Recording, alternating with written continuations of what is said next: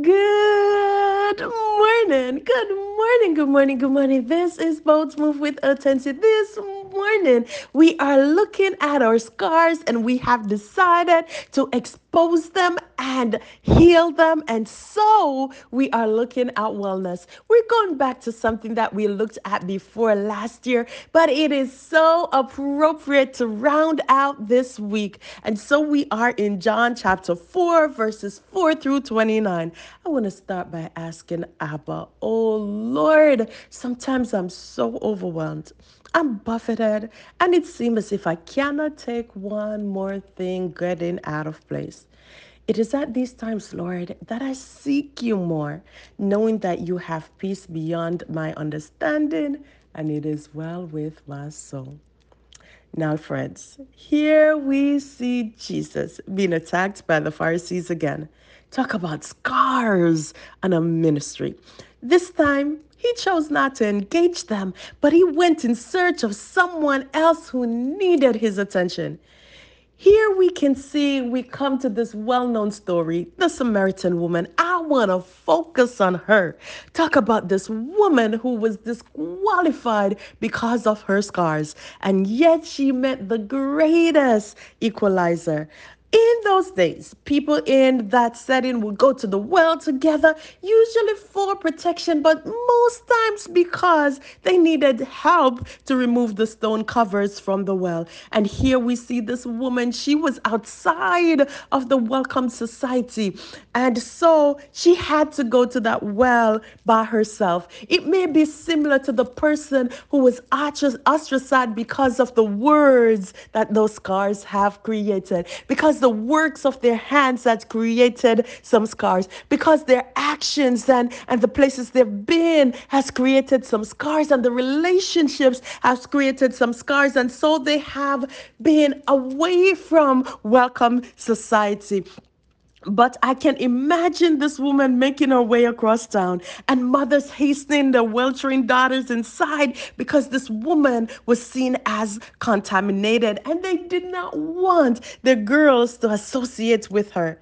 This is so ironic that the very thing that isolates us is the very thing that creates an opportunity for us to be with Jesus. Oh, like the Pharisees, this woman was religious. Talk about scars. She knew how she should worship, and she even tried to impose those things upon the one who was um, Jesus because she was trying to distance herself from somebody else. But Jesus touched her interest with a vision. You know, the, the, the, the, the, the word tells us that without a vision, the people perish. And so, even in your scars, if you're able to have a peek of what God has for you, then it can change your life around. In this case, she was going to the well, and the Lord told her, Listen, you have the opportunity never to be thirsty again. Maybe it appealed to her because she no longer wanted to walk through this village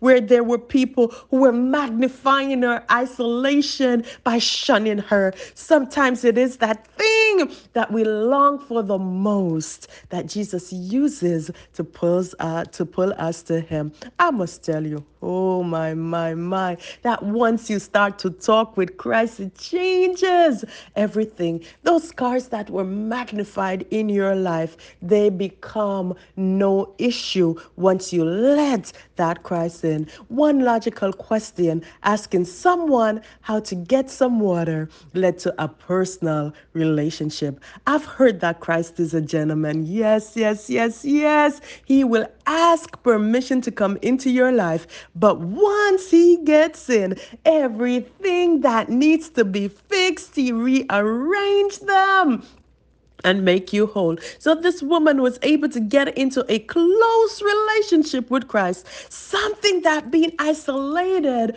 made it possible for her. I want you to think back to your scars and I want you to think back to how they have isolated you from developing the kind of relationships that you should, from developing the kind of work ethics that you should, from developing the type of going to the places that you should, and use those scars to ask Jesus to come on in and fix it. Once He is there, He will address it. And these are things that you cannot fix in the crowd. You cannot fix them while you are trying to argue with someone about how you should be in that right place. You got to get in that secret place and allow God to work it out. The great thing is that once she was filled with living water, oh my God, once those scars have been healed over, she ran to the very place that she had not been welcome and she invited them to share in this transformation of her new experiences.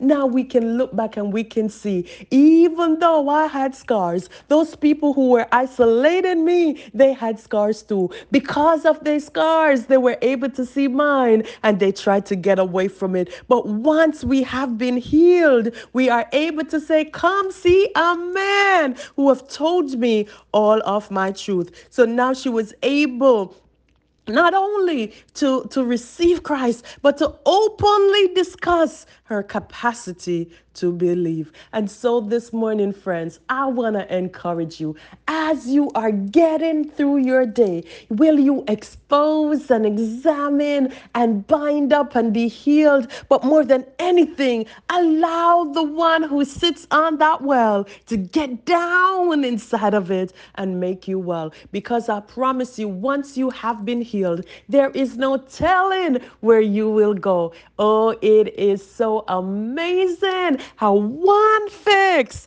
can get everything go right. Oh my, my, my, my. This is such a consolation today as you move into your day, just knowing that, oh, greatness is inside of you, just waiting for that well to spring up. Oh, even that well of salvation. Press good today.